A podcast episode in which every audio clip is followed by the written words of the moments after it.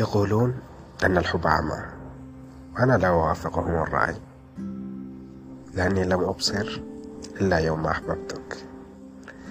قبلك كنت أتحسس طريقي بعسى فقدي لك. أما وقد أحببتك فقد أبصرت أبصرت كل شيء. وصدقيني إذا أقول لك أني يوم أحببتك أبصرتك محمد فاروق برنامج ترتيب. الليلة يوم 11 واحد سنة أربعة وعشرين الساعة 11 و 54 دقيقة توقيت مدينة جدة. حلقتنا اليوم بعنوان أسطورة الحب أعمى.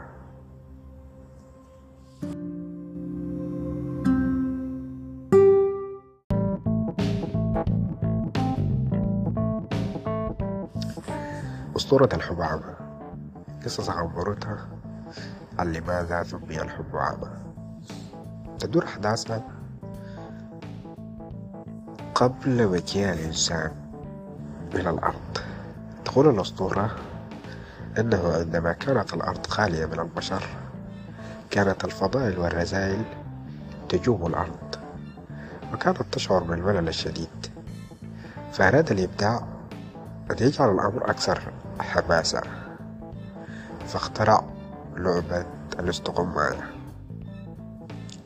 فرقت الفكرة للجميع وتحمسوا لها. وصرخ الجنون قائلا أريد أن أبدأ. أنا سأغمض عيني أولا وأبدأ العد وأنتم عليكم الاختباء. ثم حاول ثم سأحاول العثور عليكم. واحدا تلو الآخر.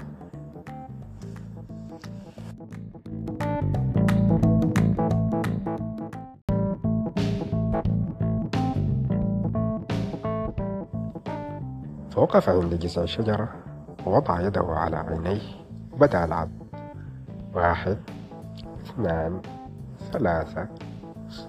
وبدأت الفضائل والرسائل بالاختباء. فاختبأت الرقة في وردة واختبأت واختبأ العطاء في قيمة واختبأت القسوة في كومة حجارة. وهكذا حتى اختبأت الفضائل والرسائل جميعا إلا الحب. وقف حائرا كعادته. لا يملك قرار. ولكنه عندما سمع الجنون قد اقترب من بلوغ المئة اختبأ في سنبلة قمح.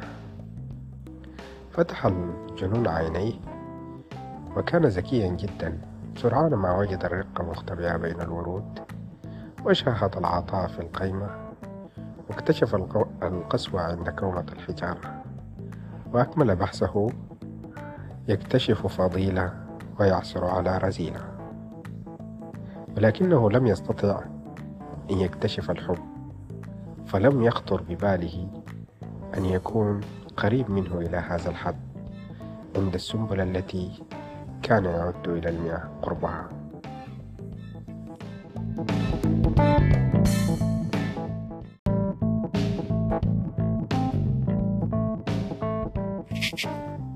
غضب الجنون من فشله غضبا شديدا وأراد أن يكتشف الحب بأي سبب. فأخبره الحس أن الحب مختفي في سنبلة القمح فأخذ قصنا مليئا بالشوك وتوجه إلى السنبلة وضربها. فدخلت الأشواك في عيني الحب وفقد بصره وصار أعمى. صاح الجنون نادما. يا إلهي ماذا فعلت؟ وماذا يجب أن أفعل لأكفر عن خطيئتي هذه. فقال له الحب لن تستطيع أن تعيد إلي بصري. مهما حاولت لهذا عليك أن تقودني طوال العمر. ومن يومها مشى الحب في هذه الأرض أعمى يقوده الجنون دمدم زالمين جمعة مباركة عليكم. محمد فاروق. برنامج تك السلام عليكم